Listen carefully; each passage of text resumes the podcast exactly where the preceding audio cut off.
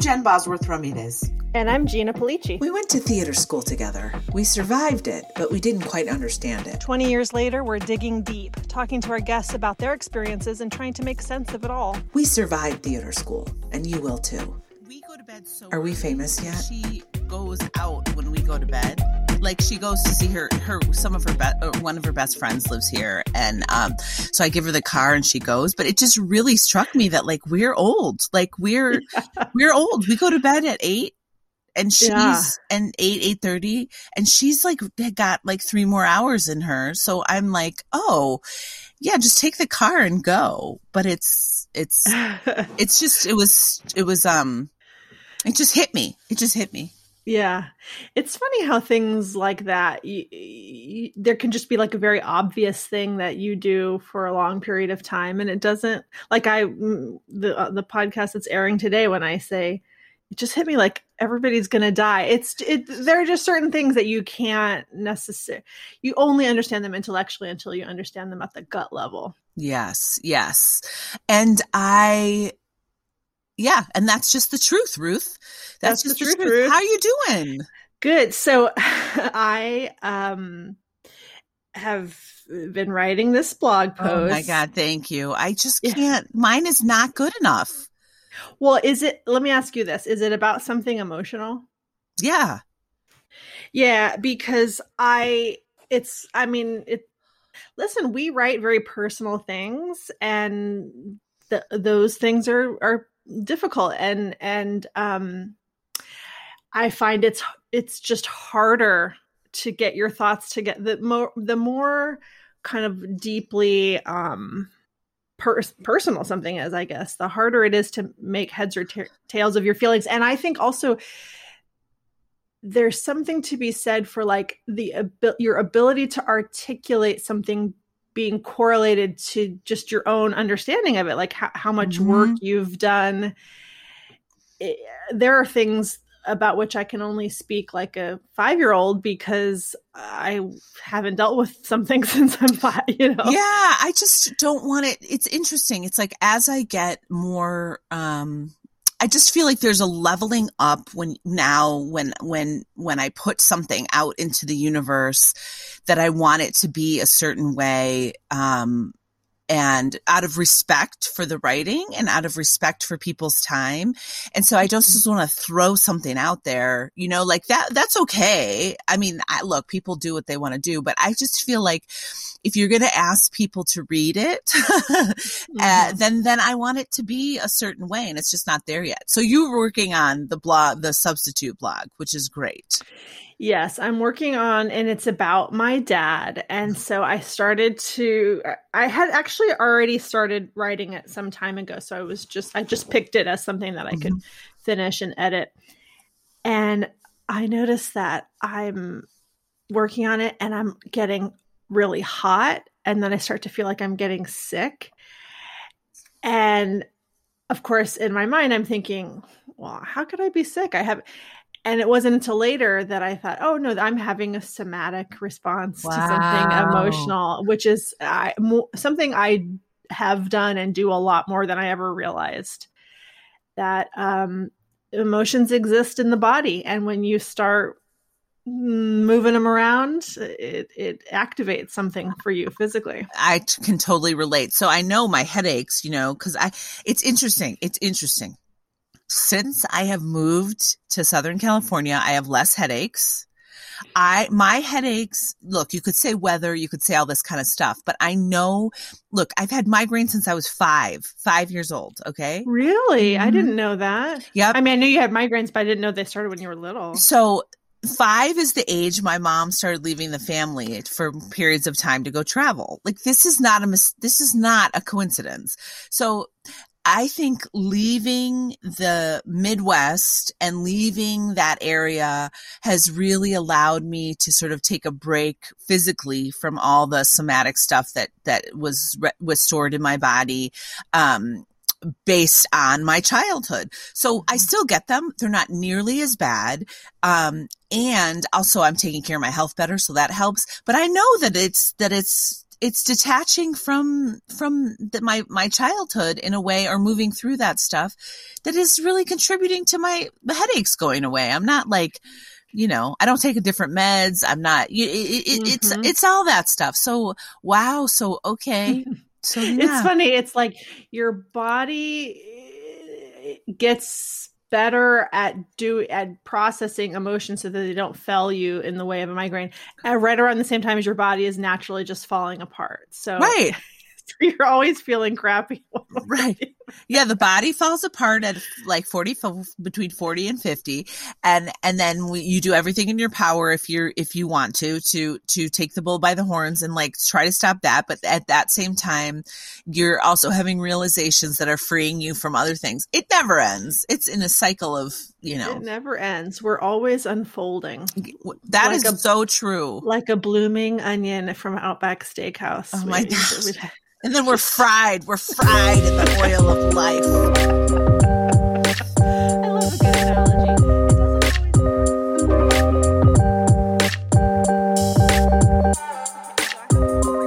Which is that um, I think I do remember the monologue that I did for Showcase. It, only because I, I mean, I know that I did this. I there's a monologue that I know I did, and I remember it really well still, which tells me that I did it a lot.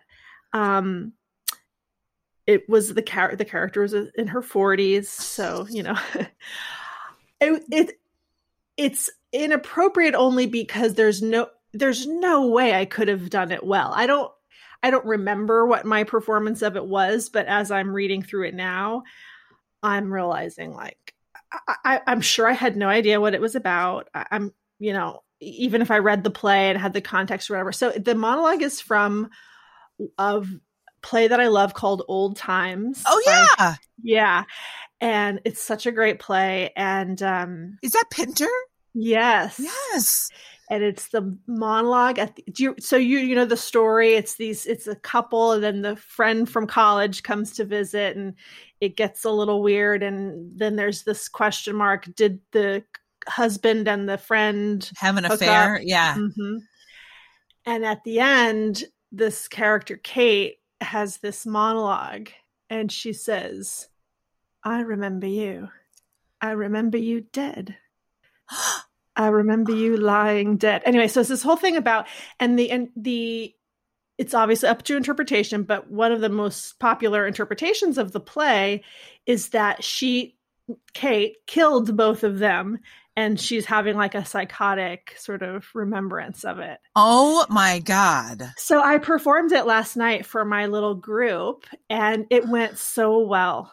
It really went so well. And not only am I having the realization about the, the monologue itself and like the meaning of it, but I'm also having the realization.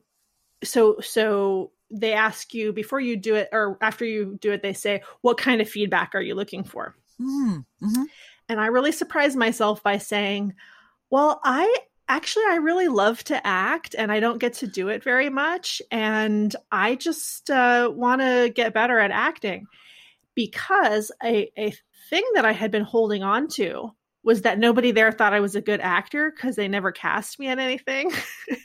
but I never put myself out there as an actor. You know, I, I was constantly like writing and directing and you know so people only you know if you tell them this is who you are then that's what they think you are and i remember in the past being you know being in certain circumstances and people saying like i didn't know you were an actor and just being so mad that mm. why, why you know why didn't you know that about me instead of saying yeah why didn't i tell you that about me what's why what what's this it's like this thing i've been holding on to some pre- it's so precious. Like I want it so bad mm. that I mm. can't pursue it. right. And also there there I wonder if there's like you wanted it so bad and then after you studied the thing you wanted so bad, you didn't do the thing you wanted so bad. Like you did for you went to San Francisco, but it wasn't like uh, yeah, no, I, I you didn't really, go balls out like honestly, I'm going to LA.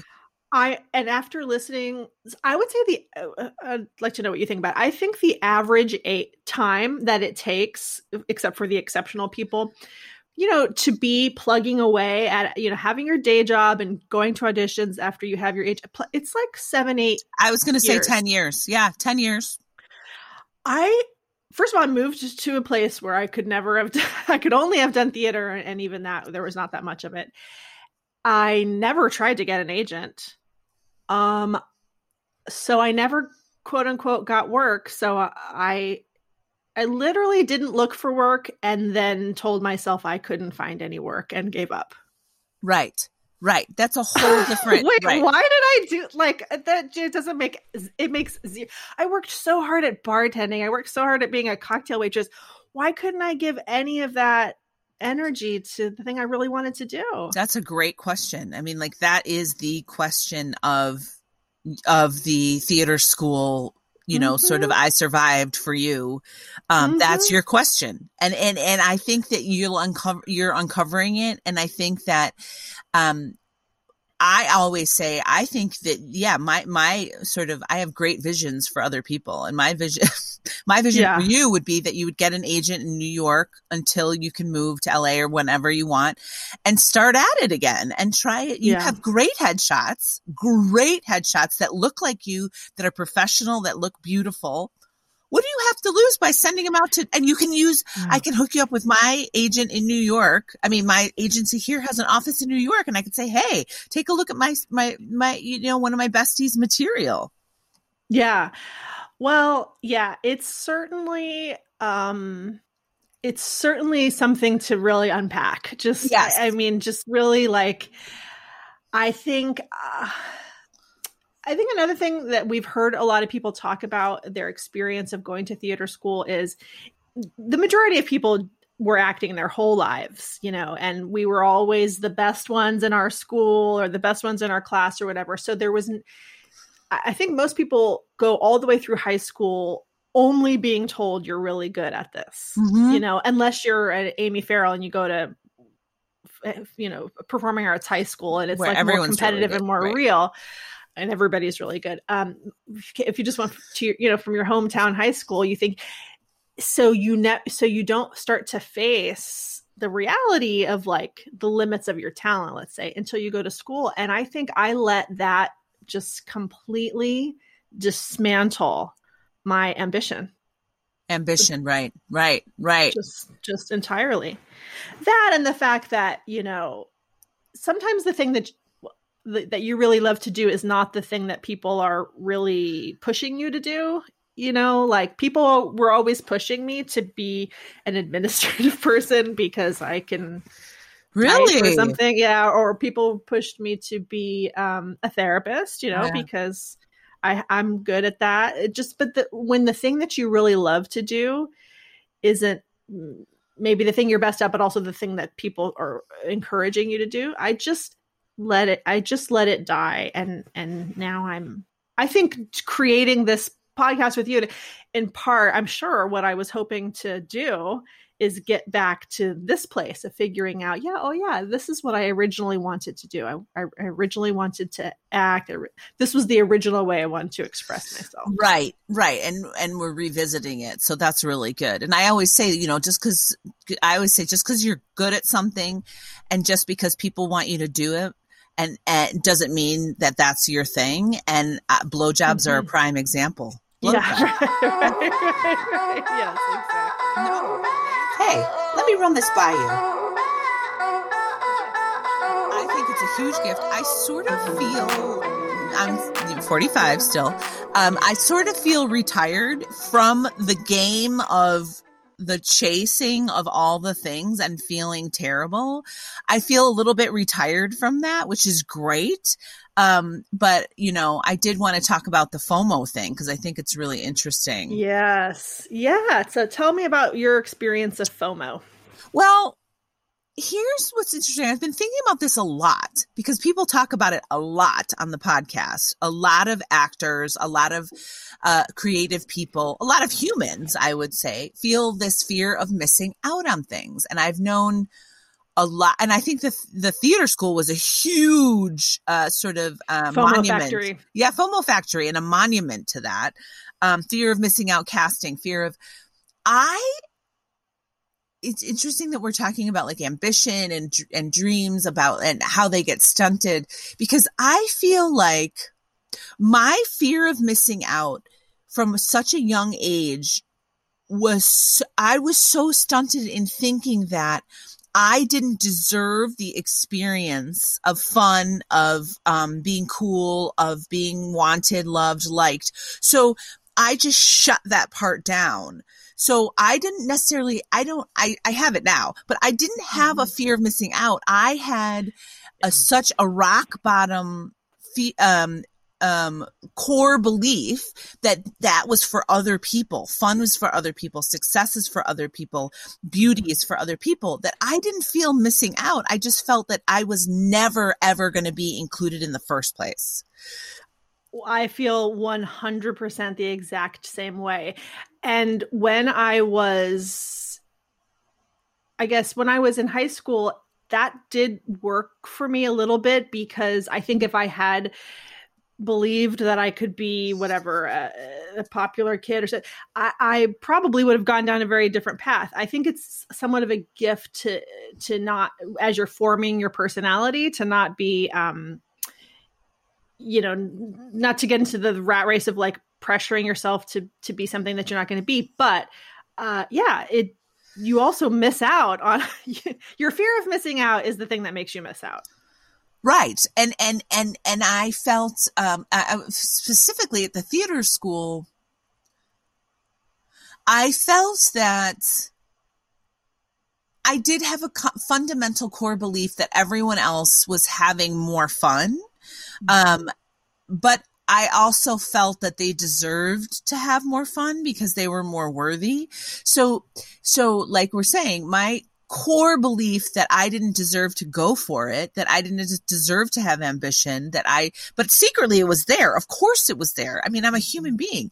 So it was sort of this thing of like when we went to LA, I sort of knew no one was going to have interest in me. So I didn't, yeah, I didn't even, my, you know what? I had such low expectations that, and probably they were created so low to, to avoid rejection, disappointment, and humiliation. So that was how my personality was formed. Yeah, I I think about that. I had this same series of thoughts going into show going to LA. I thought this is I mean, I'm going to do this because it'd be crazy not to, but there's no way anything's going to come of it for me. So I'm just going to have fun. And I did have fun actually. I really did have fun and and I think I told you I I took a lot of pictures and so and it's really interesting to look at these pictures and to, to me people's psychology is even clear in, in pictures you know or or even maybe it's more just the dynamics. And of course it's people that i knew and i knew what was going on. But in every picture i think oh yeah you can just see it on her face. Right. she they she this person has put all of their eggs in this basket. And sometimes that worked out for that person and sometimes it didn't but uh, uh, yeah i was not i was pre-contemplation with fomo i also thought that i never had fear of missing out and in in in the way you're describing it yeah but it, it's it's almost like the worst kind of fear of missing out you, you, know you don't even know how afraid you are of well, missing out right and in, when you have FOMO, when you have fear of missing out, there is a sort of sense that you're at least in the game. Mm, yes. I just took myself out of the game. Right. So if you if you have options and you're and you're trying to pick the best option, at least you know you have options. Yeah. Which party to go to. Yes. I just said I'm not going to any party. And and my showcase experience was really, really miserable in that I was with a new class, right? So it wasn't my old class. I drank. I had friends outside of the out of the theater school that lived in LA. Two friends from Shakespeare and Company, and oh, I just I didn't yeah. So I stayed with them. So I was removed. I removed oh. myself from the class. And right. then I just got really drunk and like multiple nights and, and was alone. It was really depressing. It was really quite, it was hungover. It was really quite depressing. Do you remember how you were i just had this flash when you said you were staying at, hanging out with your friends. I had this flash of you being like yeah whatever. It's just this stupid showcase. Like i don't care. I I'm could sure. i could see you uh, pretending like it wasn't a big deal as a way of I'm sure, and I'm and, and I'm sure, I'm sure that I talked so much shit about it, and yet, and yet it was the thing I really wanted, and that's where that John C. Reilly story happened. Mhm. Um, for people that don't know, I I met John C. Reilly. He complimented my monologue, and I proceeded to vomit um, terrible things about Boogie Nights, the film, about how I didn't well, not terrible things, but just like uh, talk shit about a film he was in. a, a lie that you never saw a film And I never saw it. So it was so deep on so many levels, but it was a miserable time because I created a miserable time for myself. I, I don't blame anyone else for that at all. Correct. Yeah. And by the way, that is also healing or freeing when you can let go of a resent like I I put so much into my resentment. Uh, the school didn't, you know, I had that whole thing about like the school didn't properly Right. promote me or the blah blah blah. Never once saying no, you didn't think it was going to work for you, so you didn't treat it like something that was important. And I'm not suggesting that if I had to do it all over again, I would go and take it super seriously. We've also talked to many people who cried on the plane ride home because they just felt that their life was over. I, but maybe if we could have had the middle path. I mean, we've also talked to people who thought, well, you know, we'll just see what happens. And they go, and suddenly they're taking meetings. And I don't know, man. The answer for us is so often like, it had just been better to go. We went so far in the direction of not taking it on, not get, you know, not even making yourself a contender.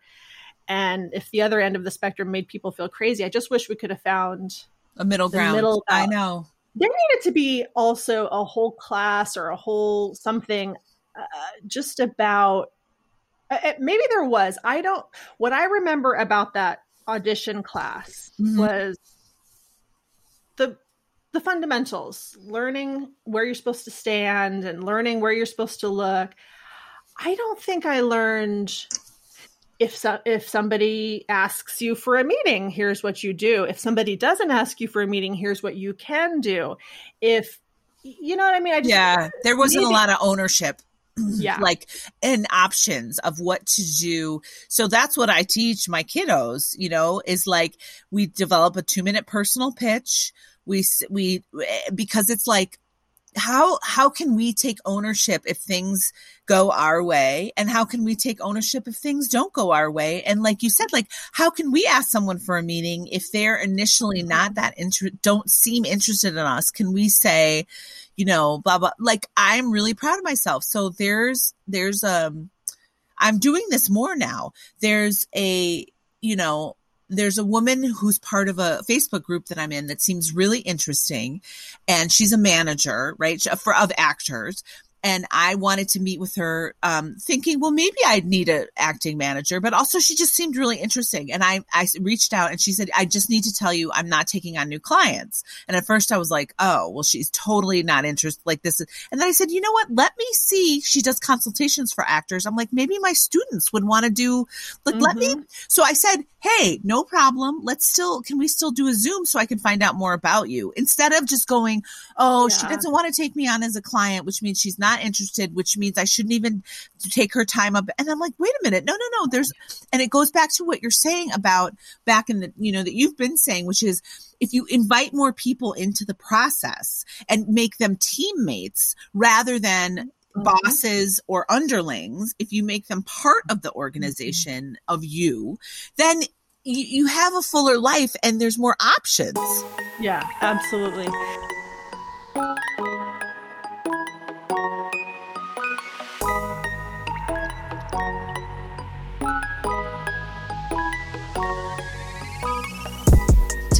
podcast, we talk with Bridget Quibido. Bridget has had quite the journey. She took a leave of absence from the DePaul Theater School and then ended up graduating from another theater school and then went on to get her master's in fine arts in acting from yet another theater school. And now she's a practicing therapist in Southern California, as well as a Feldenkrais practitioner and lecturer and teacher. So please enjoy our conversation with Bridget Quibido.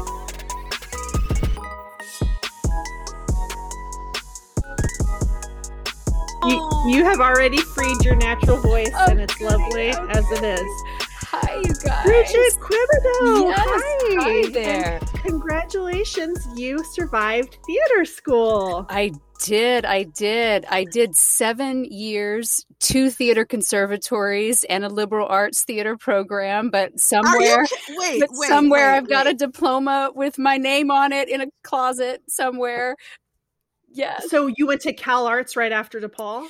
Um. Well. yeah, what was your story? Tell I because I we were trying to remember and to be transparent. I was like, I lived with this woman, I adore this woman, but now reading your bio, I was like, what in the world? What was her journey? So tell us.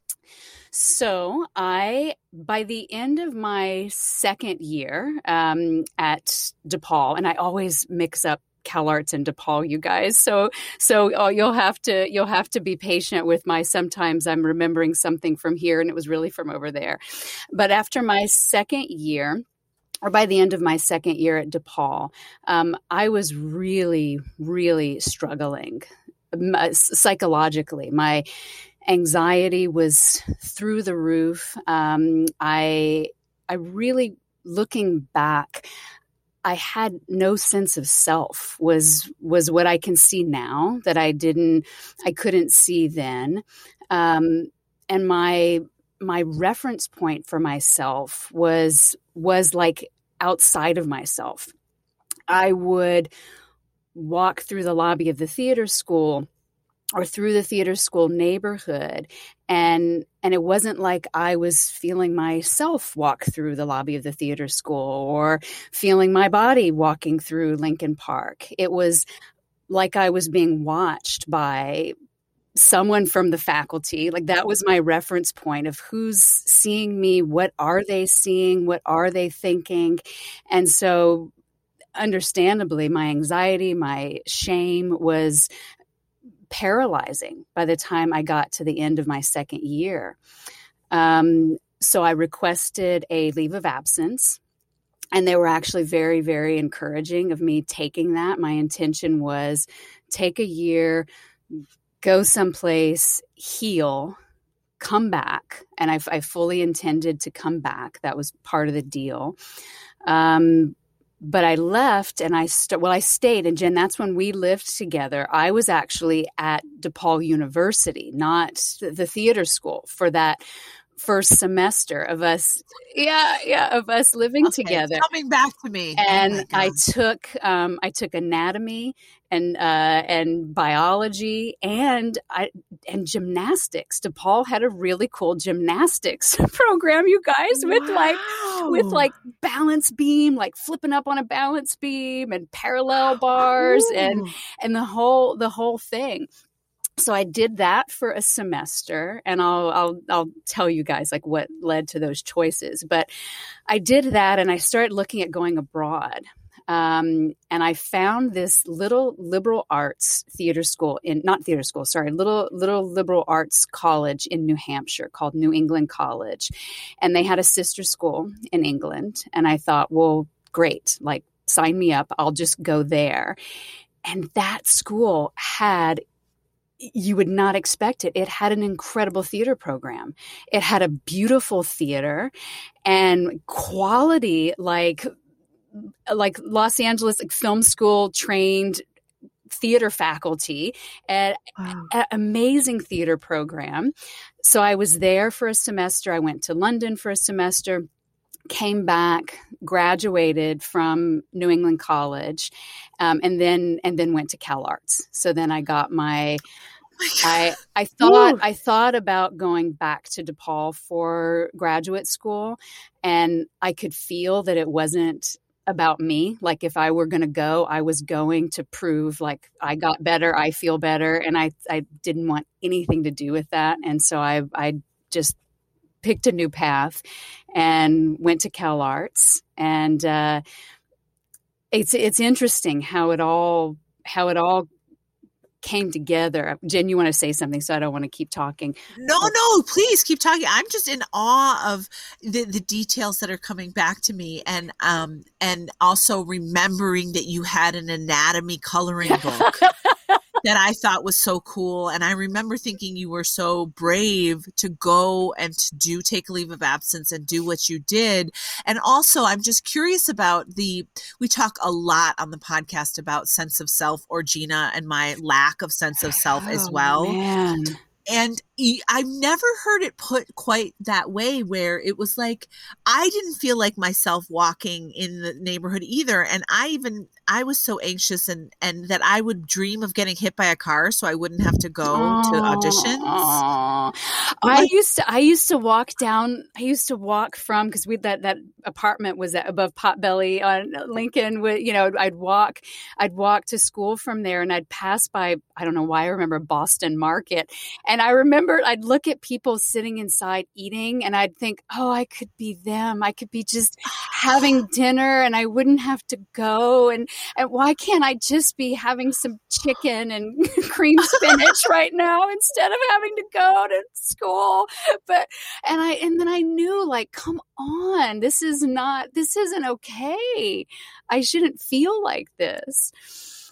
But did you have the lang? I mean, did you? I mean, now you're spoiler alert. You're a therapist, but did you at then? Did you know? No. Did you have language for I'm having a psychological no. issue? Okay, I re- oh, I knew I was anxious. I didn't have the language for, especially the shame language, which came much much later actually not until I really started, um, until I picked my um, my particular theoretical orientation as a as a therapist, and it is so interesting because if I if I had to say it's called dynamic emotion focused therapy, the therapy I do or DEFT, and if you said like five words or less, what is DEFT? And I might need six or seven words, but I would say building sense of self with shame sensitivity. Like that is how I would I love that. I love that. It. And it, it is exactly what I needed. It took me 25 years or whatever, 20 years to to find it, but it really I love doing this interview because it really brings things full circle for me and gives me that language, Gina, to be able to understand, like, oh, that's what I was missing. I was missing the sense of self and I was missing the path to it because you can't scare or shame somebody into developing a sense of self and, and you can't develop it for them. You know, it's an it's an offer does anybody have that born with that? Does that get created? Like do were we the only i mean i think you know jen jen the thing i you know i talked to and we'll kind of get to how all this played out but i ended up talking to phyllis. I i ended up presenting at the feldenkrais conference in chicago about 10 years ago and phyllis was in my class which is so funny and so she took me out and took me to a place she was directing and we talked a lot and then spoke since then because I do, and I haven't prioritized it with just life and everything else I've prioritized, but I'm very, very interested in the psychological health of people in theater conservatories specifically. Um, obviously, because I, you know, I'm, I'm invested yeah. in that. Um, and I, I spoke with her a bit, and and I spoke with the head of acting at CalArts a bit, and and where I'm coming from and looking at this when you say genders does everybody does anybody have this? My guess and i have nothing to base this on except a, a, a I feel educated guess that almost everybody in these theater programs has unresolved trauma. And what are we doing as a faculty as an institution to address the unresolved trauma? I mean i think more and more that's likely becoming part of programs. I don't know that. I know DePaul stopped cutting people, which, my goodness, talk about like activating unresolved trauma for people, threatened to kick them out. Um, so, oh my gosh, yes. So, any, it is something I'm very interested in. Yeah, I, I as well. You should be as well as many people should be. Actually, I was my husband is a psychiatrist, and I was, he was I was talking to him about it the other day, and he was saying there needs to be something like this, and maybe there is a, a person who's a, a, real dedicated professional f- for for the theater school or for a theater school, but also research about you know because it's true there is a type of person, and it's not just that you're born an artist. That's part of it too, but there is a type of person who I think maybe uh, we're trying to figure out who we are yes. Yes, I think you're right. Yes. So how did you get there? How did you get to because so, you went you got the MFA at Cal Arts in acting. So you I, with I did. I actually had also done my Feldenkrais training alongside. Um, I found a program actually on Patrice's suggestion because she had had recommended a particular teacher, and I found a program that had a um, a summer schedule for Feldenkrais. So I would go to school during the year and then go to New York and do Feldenkrais training during the summer every summer for four years. So by the time I finished Cal Arts, um, I'd also finished my Feldenkrais training, and and that um, that re, you know Patrice and Feldenkrais. When I I think back to I don't I don't have any stories about any like you know uh, anyone abusing me or being terrible to me in the theater school that I think the people that were likely to do that didn't really notice me I mean, I, I have like some, you know, funny memories of Rick screaming at me a few times, you know, but I don't, I don't have any, um, any real horror stories I do have a lot of people, and this is why this is why I'm I'm so interested in how we come into these programs because I had a lot of people that I felt were really trying to help me. Um, Patrice being one of them that when I I was on warning my second year, uh, and the the language I don't know the exact language of the warning, but basically it was like you're physically uncoordinated and you need to figure that out or you have to go. Um, and and admittedly, like I my closest friend from high school used to say that I was the only person he knew that could be sitting in a chair and just fall out of it that that was like and it was okay. it was true i really it was a thing um but i love what how patrice as my mentor um, approached that that particular complaint that the faculty had was by casting me in Epsom Downs, which I think you were in Yes, uh, both. both Everybody. I mean, literally, like our entire class was in Epsom Downs. So it's come up so many times. Putting me in Epsom Downs, and one of, as you guys know, it has like fifty roles or something played by ten people or whatever it was, and and casting me as the Derby course and making that a gymnastics routine and working with me tirelessly this person that could like barely walk without falling over and teaching me handsprings and handstands and carping up from the floor and all these aikido moves and the faculty could i could do nothing but say okay but, you know after after seeing me do this it was incredible and it was incredible for me personally. It led to me wanting to take gymnastics wanting to be in my body loving the feldenkrais work really feeling I remember the day I was like on the floor doing this, and I know for most people these Feldenkrais lessons are so weird, but we're we're on our bellies and we're doing this lesson where you've you got your your head on yes. your right and you're circling your head around like this, right? And I could feel my feet move when my head moved, and it was like the first conscious moment of my life where I felt my body was connected, and and I fell in love with the Feldenkrais work and really started the process of being interested in myself and feeling myself as powerful. And and I, and I think she supported what the faculty needed but I also remember her saying to me you know I think you should like do a sport that involves your lower body. Like she was trying to help me seek something and and she said and i i think you should get some opinions like go out and, and see what you think about things and was really trying she also suggested wellbutrin which was likely a very good medication evaluation as well but really trying to to encourage me to go out and get to was know she, myself. was she your counselor she was my mentor because we all had these mentors right or they were did Yeah, right. You guys, you had to meet with them. You had to meet advisor. We had okay. advisor. Okay, so advisor, whatever. That was. Well, I wish I had. I mean, I'm like hearing this. You did, like, Boz. It would have been. You would have had Rick. Rick, first there year, is the person who tells you about the warning. It well, yeah, but I thought it was. Um, oh, you know what? At Cal Arts, we see I'm doing it at Cal Arts. We call them mentors. My experience was, unless I'm wrong, and and my experience was we had the same mentor throughout. Did it change in per year?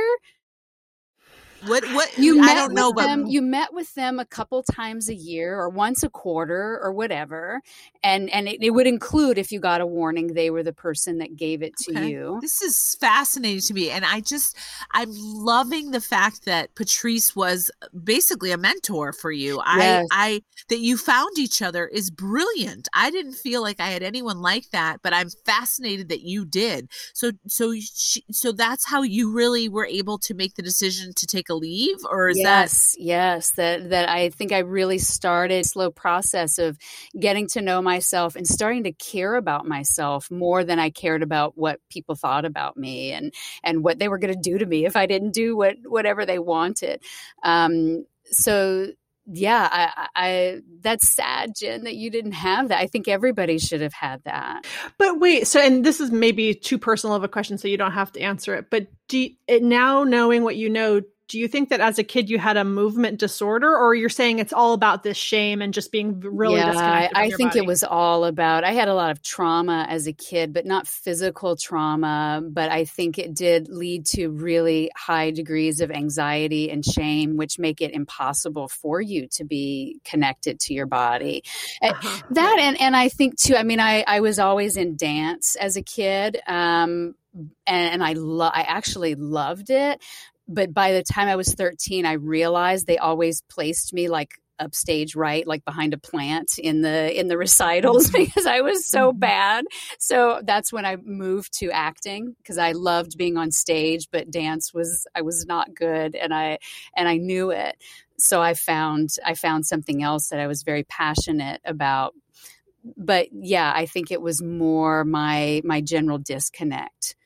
hmm So you, you figured out in the sec in your third year of college that the theater school wasn't for you and you st- tried all these other things but then did you graduate from DePaul before you went No, oh, I okay. oh the New England the New I England Okay, right. transferred and I had a great, again, too, whatever we called them, a mentor at New England College as well. My advisor, my faculty advisor, whatever it was.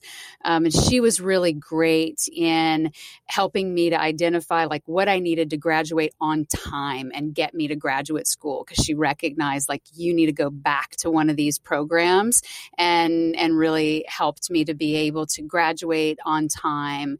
And and funny you know it's so funny. I I was thinking about you know in in like how did i find depaul? How did i find cal arts? Because we didn't really i didn't have the internet at home. And i i had taken the ACTs in my whatever it was junior or senior year senior year i think and and did not do well on the math portion of my ACTs and somehow i think because i was in speech squad in high school somehow i got on some list somewhere to get information from depaul. So i got this little postcard about depaul. I'd never really i knew i wanted to study acting but i didn't know any acting schools. And yeah i'm down in southern louisiana. And i get this postcard and i call them and get more information DePaul does not require your math ACT scores. They require your English ACT scores and audition and transcript, and that's it. And that was my deciding, like, I don't have to take this test again. I'm going to this school. And right and and I didn't I didn't honestly have a clue about how hard it was to get in, so I only auditioned there. I didn't apply anywhere else. I didn't do anything else and by the grace of God got in. But that but you hadn't been doing theater in high school Yes, I'd been doing I'd been doing community theater in high school and and Speech Squad, the the NFL National Forensic League um, dramatic interpretation stuff that Jen Kober, I she actually judged me because she was older than me, so she ended up being part of the the judging faculty when I was doing these speech competitions when she'd come home on break or whatever. But that's how I found DePaul, and then I was just thinking about how did I find Cal Arts. I, again, maybe when I was in New Hampshire, we must have had like graduate school pamphlets or whatever. But I must have looked at something really outdated on Cal Arts because my idea of Cal Arts was that it was a classical theater program. I thought I was going to be doing like Shakespeare and Greek tragedy and and maybe it's because Fran Bennett was part of the Women's Shakespeare Company and she was the head of acting. So this is what was in my mind. I'm going to be doing Hippolyta or something and I get there and I'm like doing and I, this is kind of funny but I, I loved this show actually but I, I, i'm on stage. The stage is covered in chalk. I'm all in black. I'm cutting open a mannequin pulling film pulling film out of the mannequin while someone is projecting nosferatu on the back screen and someone else is reading stalin. And then a guy flies in a guy flies in rigged up by fly, fly by foy from from Las Vegas, flies in and does a monologue in the air about having been flown before and being dropped in this huge trauma of breaking all the bones in his body. And all of this is and these are the kinds of shows. This is what cal arts is. It's this wow. incredible avant-garde program. And and the I had a magical ride at Cal Arts because of my love for movement. The the first two years I got put in um, guest director Travis Preston was there. He's now head of the program, I think, or was, but he was a guest director at the time. And he built his shows based on giving you or telling you five creating five gestures and going through them super slowly and the and I know that sounds like like who would want to watch people going through gestures at a glacial pace but the entire shows were built upon these physical explorations that the actors did and they were incredible. We went to the kitchen in New York. We got we took this first show, Unseen Energy Swallows Space, the one with the mannequin, and did a run at the kitchen in New York. And I got wow. put in his show the next year, and they were, and then the the following year again, another guest director. All this movement based theater. Who? How did I end up in movement based theater? Did wow, your that is a, incredible. Did your anxiety like go down as you got more and more into your body? For sure jen. I mean again it's a it's a it's a journey and i think it it wasn't until it's so interesting you know what i was saying about sort of the, this circle that I, I i'm seeing now that i do this kind of work. And and when i first went into the therapy field, I was very drawn to these body based modalities because we know now trauma's in the body and there's so much body based work in therapy. And I loved various body based modalities that I studied. But when I found DEFT, I knew this is it because it's body and emotion focused, but it's also psychodynamic. It deals with how our relationships from our past get played out in our current relationships and that was the piece that my my anxiety really didn't shift until that part of the work was addressed. And I, and I think that's so important for theater school because it's a hundred percent relationship dynamics that just made me think you talking about the past being connected to the present and the future made me think about your head connecting to your toes. Right like it's the same principle yes. that it's that it's that it's all interconnected. Yes. so you were at Cal Arts, you were still planning to be an actor as your profession. I absolutely, okay. I absolutely was, um, and I was loving, I was loving the physical theater, um, and loving the avant-garde theater, um, and then we got into third year and it became about showcase and agents and how much you weigh and how pretty you are and i just through that year slowly fell out of love with I like I I didn't want to do that. I didn't want to be constantly. It, it, it brought back that oh my god, that constant. How, what do I look like? Do you like me? Am I enough? And and it was so it's so funny that you said about the headphones about the um, directing planes because in my showcase one of the agents said and i don't even really know what this means but it does bring up a memory from depaul. One of the agents said you shouldn't be acting. You should be flying planes and and I'm not entirely sure what it means, but I do I do I do remember sitting it's in the that strangest a, note I've ever heard in my life. strangest note, but I do remember sitting in my in in my room in that apartment above Potbelly eh, with a, with my script, whatever script I was working with, and all these different color pens. It's very anatomy coloring book approach.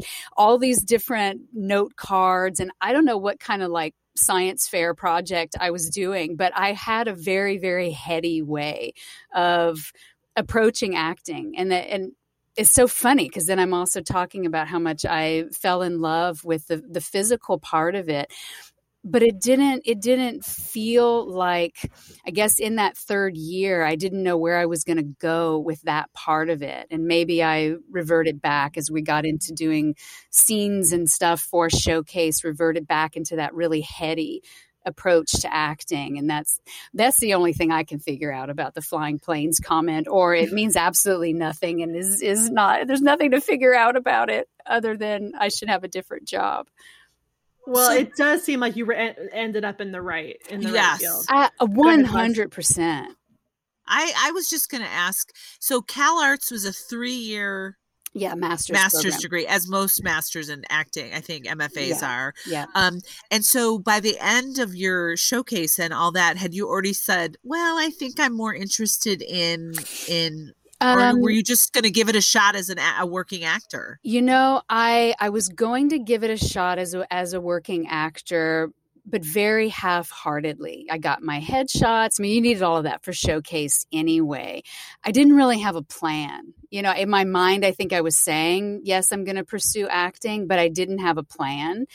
And then I went to a, I was a Feldenkrais practitioner. So I went to a regional meeting of Feldenkrais practitioners in Southern California. And um, during my third year at Cal Arts, I'd become a personal trainer. That's how I was making money, um, teaching aerobics, kickboxing, yoga, personal training, that kind of stuff, spinning. And um, and I went to this regional meeting, and one of the Feldenkrais practitioners there said, you know, I I own this center and we're looking for somebody who's a Feldenkrais practitioner and also can do therapeutic exercise. And I'm I'm wondering if you'd want a job. And they hired me as a full-time Feldenkrais practitioner with full benefits, vacation, 401k. So right out of graduate school I get this full-time job doing Feldenkrais and for me, I had gotten married and was starting to think about wanting a family. And it's just felt like, you know what, this working during the day, being home at night, having a stable, steady job, doing something that I legitimately love felt like the right path for me. And the the the particular place that I worked, we we worked a lot with chronic pain. And I started to realize over the, I was there for 20 years, over the 20 years that I worked there, because I continued to work there up until actually, um, until the pandemic. I would, I was working half and half as a therapist and as a Feldenkrais practitioner. And I, I but I started to recognize in the early years that the body based, kind of what I was saying before, the body based work wasn't enough to really help some of my chronic pain folks, that there was an emotional piece of it that I wasn't able to, and it was emotional and relational. So I wasn't able to help them just through the physical interventions. And I started looking into um, John Sarno's work, and and uh, who was a um, a pain doctor who worked completely psychologically with oh, pain. oh the back the book. Back I have his back yeah. book. And and in John Sarno's book, he talks about the importance of um, accepting all of our feelings, including our rage and complex feelings. He emphasizes the importance of this, and I started kind of looking into what what modalities um, are are in line with uh, this priority and found my way to a model that then led me to where I finally landed. Went to graduate school and and started doing therapy like i said eh, alongside feldenkrais but now now i'm primarily just practicing therapy. I mean what i love about your story is it seems like it was just this very um deliberate eh, and maybe sometimes it felt slow process of just getting to who who you really yeah, are and, and, to what your special sauce is. Um but you mentioned giving a talk. Do you do performancy things? I mean, do you have that urge for performance and do you fulfill it in any way? I love teaching um, and I am on the faculty for the Deft Institute and I do, I haven't this past year, I did one Zoom presentation. I don't, I don't love speaking to a room through or not even a room speaking through zoom with everybody at home and their cameras off and i'm like staring at myself on a screen. I i, I think it's a, a, path to develop. I love being live. I love being in front of people being in front of a room full of people. I do love teaching. So i and the great thing about feldenkrais is because it has that um, the hands-on aspect of it but also the awareness through movement aspect. So i taught classes ongoing through the years in awareness through movement and now am able to present my work as a therapist and present to other therapists. So I do think I get to I get to do that. I get to be in front of people and and just be myself now, which I wow. actually think which I actually think I I like more than acting, although I will say this. I was trying to think of like which shows I did when I was at DePaul and I reached out to Jonas. I was like, what was that scene that you and I did? Because I loved it. And he's like, oh, Talley's Folly. And I downloaded it and read it. And I, I texted him back and I'm like, I want to do this with you. I want to do, I love, I, I still remembered yes. the script and I remembered, I, was, I remembered, I loved doing that show. I, or seeing whatever it's a two Talley's Folly. Yes. I loved it and and so that's amazing. I, I that is one of my favoriteest things to do. I know favoritist isn't a word, but I love to go and find an old script. Yeah. And sometimes I open it up and I didn't remember that this is a play I did right, that I was in, right. I, so I see the little highlights. And you all of a sudden you just start feeling it in your body. It just starts coming back to you, right? right? It's bizarre. It, it's so bizarre. It really is. It really is. And then these memories, I reached out to Lauji because I because I remember I remember Trudy Kessler directing us in a show and I couldn't like what show was that? And all, all I remember was I was supposed to be laughing hysterically and then crying. And I remember like really like not being able to get there and I'm sitting across across a table from Lauji going, Oh my God, I can't do this. And the distress. Uh, it was Blue Window. He responded back. Blue Window. Yeah. Yeah. I, I, was going to say about Feldenkrais. Yes. People talk a lot of shit about Feldenkrais at the theater school, or they did, or I, I participated. I know, I know. But I have to say, Patrice is she wasn't touchy feely and i'm actually in contact with patrice now because i work with um i work at depaul. I teach ah, oh, cool okay. so, and she was but anyway she while she wasn't touchy feely she actually took the time to try to help me when yeah makes sense now it's coming back to me of my warning physically and mm. i think thank mm. gosh someone was trying to do that because it, it, she was trying to translate it for me about things i could actually do and yes. she said come sessions come get sessions with me i think what they mean is this and that's the only person that ever did that i'm just yeah. like thinking back now yeah, no, I agree. I mean, I, I, think Phyllis was also, I think I do remember course, Phyllis yeah. being very, very supportive and nurturing. Um, That's interesting that you teach there now, Jen. So you live in? Do you live in Chicago?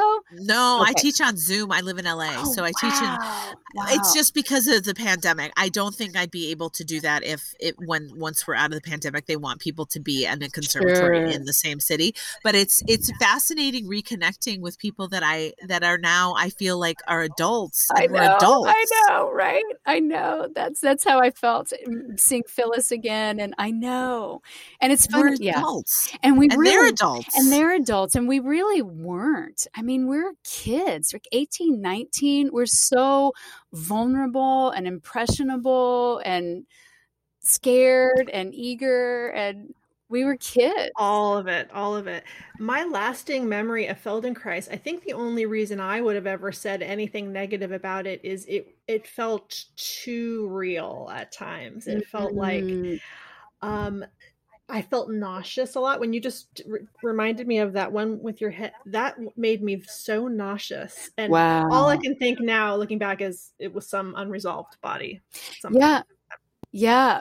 And then I think if we would have just had an avenue to support that, you know, and, and I think Patrice would have been available for that, but she's one person and she's, you know, doing her job as a movement teacher and it, it, just strikes me that it would be it would be such an addition to have real support for all the things that people are talking about with you guys you know, and it's so interesting because just in talking to my my students now at the, at DePaul, they're going through the same stuff. It's the same, and it's not necessarily. And, and the cut system's gone, and there does seem to be a more um, oh something approach, but they're still. Go- I mean, what what do you want to call it? But they, but they still are going through individually the same things because of the nature of the world, the nature of the work, the nature of what it means to be a performer, the showcase business is still the same, even though it's not, you know, they're doing it on, they did it all on uh, Zoom and stuff like that, but it's still the same feelings on the inside.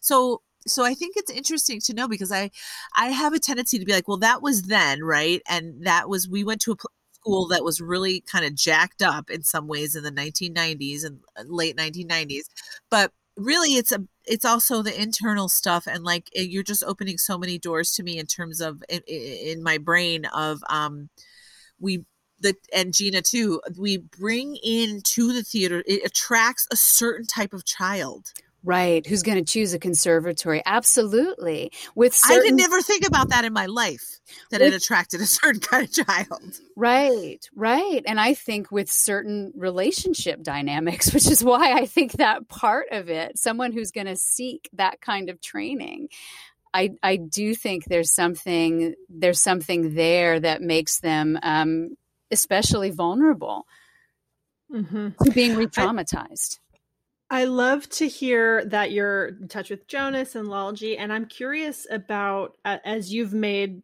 peace with the theater school. I'm assuming you have, um, ha- how connection to people that you went to school with has facilitated that or not. You know, um, I I mean, Lalji, I literally just reached out because I couldn't remember the name of that show, but we haven't really kept. I would love to. I loved him, and and Jonas and I. I actually I talked to Jonas's mom more than I talked to Jonas, so I still have a, a really good relationship with Fluffy, and um and and would like to talk to her more. The time zone gets me sometimes, but but um but I've stayed she's probably the person I'm most connected to from DePaul is Jonas's mom, which and and Jen Kober. Jen lives out here. She's babysat my kids, um, which I can't imagine. I back then I would have imagined. Granted, they did play like Grand Theft Auto and they were like ten, but uh, but I have left my kids with her, and she is and she is a part. She's like Auntie Jen, um, so she is she is part of our life. She recently cut my son's hair, um, and so that's probably and it was great to see Jen when you were before you lived here. She came out. Yeah, go ahead, Jen you're a connector. You you were driving the bus on like us all getting together a little bit, and so it's interesting. It, it it's not a it's not a mistake, or it doesn't seem like a coincidence to me that as you have worked through your own anxieties and your own stuff, and maybe made peace with the theater school, you're more apt to want to connect to people. I feel the same way. Like as we do this podcast and talk to people, I don't so much. I'm not so much afraid of I don't feel the need to shut that part of my life out Right. and the people out. So when someone reaches out and is like, "Hey, do you remember me?" I'm like, "Oh my gosh!" Even people I had conflict with, or like, you know, Christine Crociata. If she, I stole her pants, and if she ever reached out, I think I'd still talk to her. Like, I just, I don't feel like shutting the door is hard on people anymore. I know, and I do feel more longings than I respond to, which which is you know maybe this this will shift that. But I'd love to be. I was really close to. Um, we called her Katie, but I think she goes by Katya now. Nelson, who was in the theater studies program. We we lived together our second year. We were across the hall from each other. Our our first year at Seton Hall.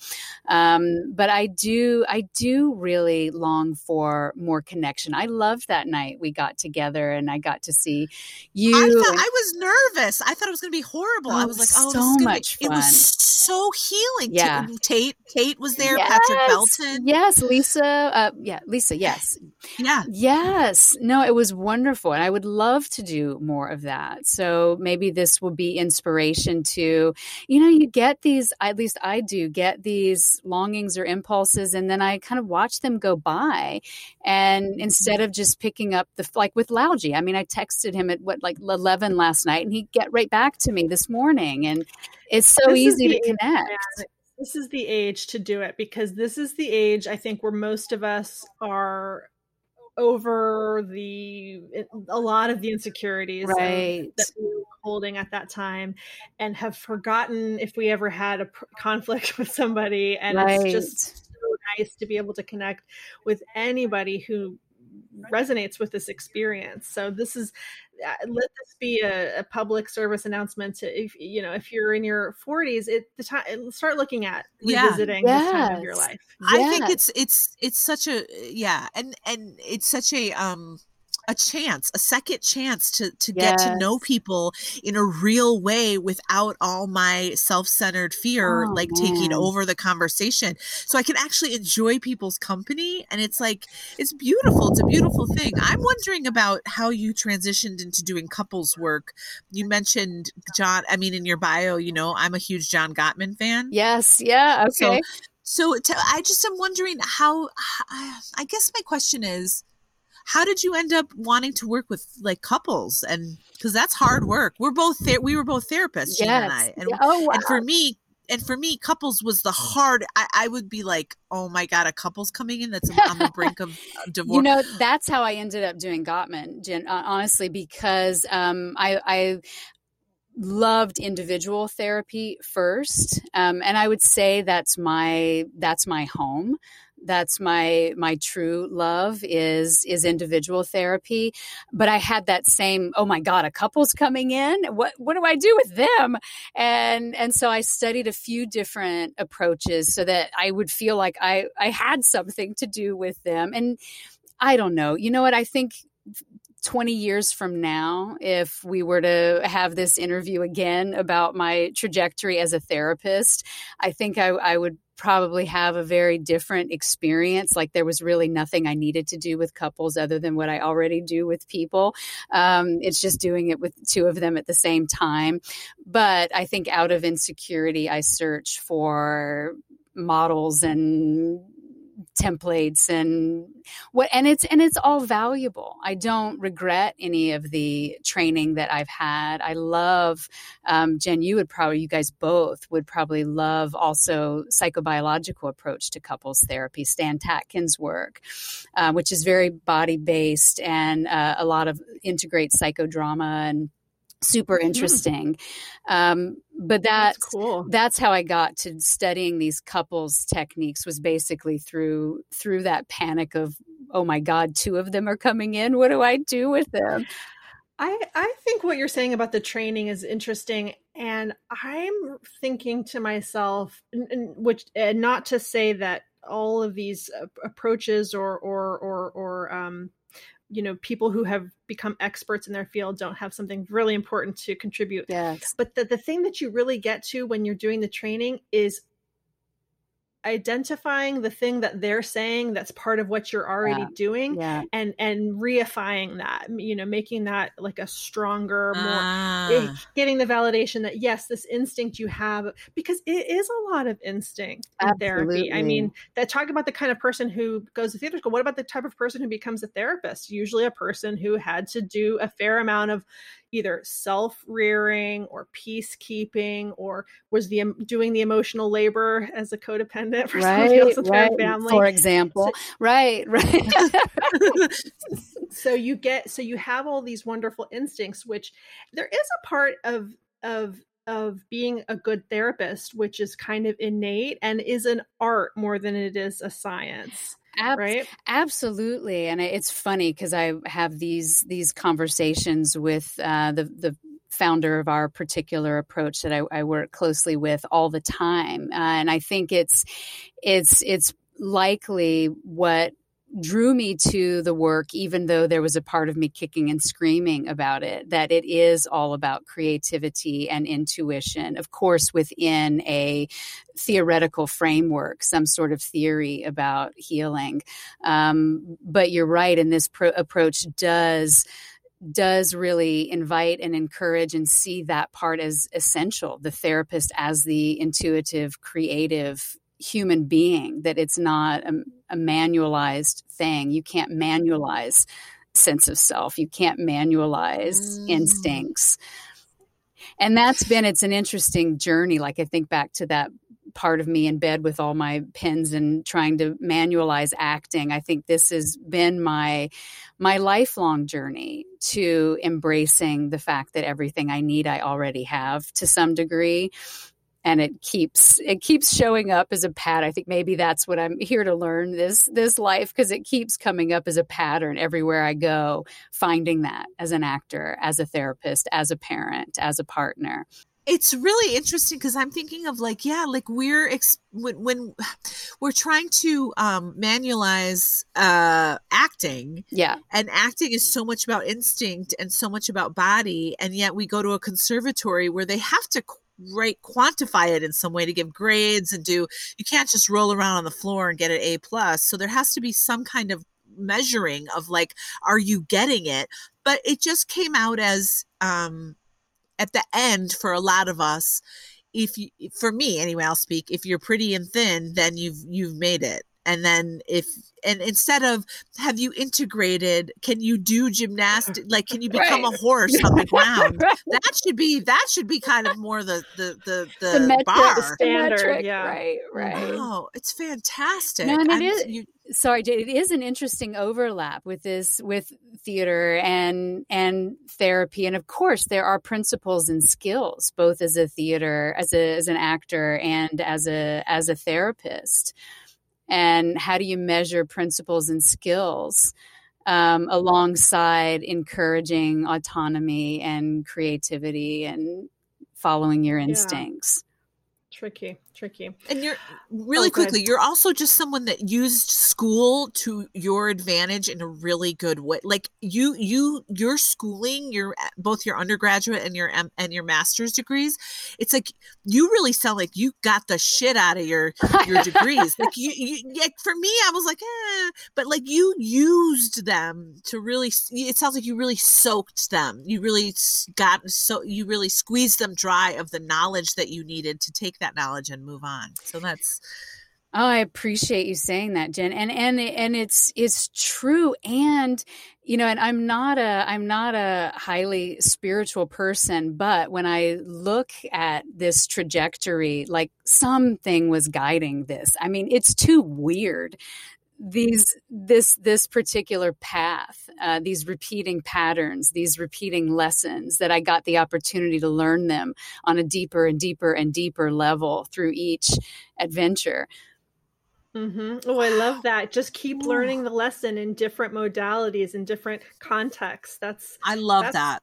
that's a great way to i mean talk about getting the most out of something that's the great way to get the most out of your life Right. to always be learning in whatever context you're in Right. We're gonna have to end but i know you have a wonderful website so tell us where we can find you My website is therapywithbridget.com. That's right. That's Check great. It out. I Check love it. out. Thank you, Oh, Bridget. you guys, Thank you, you're welcome. It was so good to see you guys. See you So good to soon. see you too. And we will do it again in 20 years. Let's hey.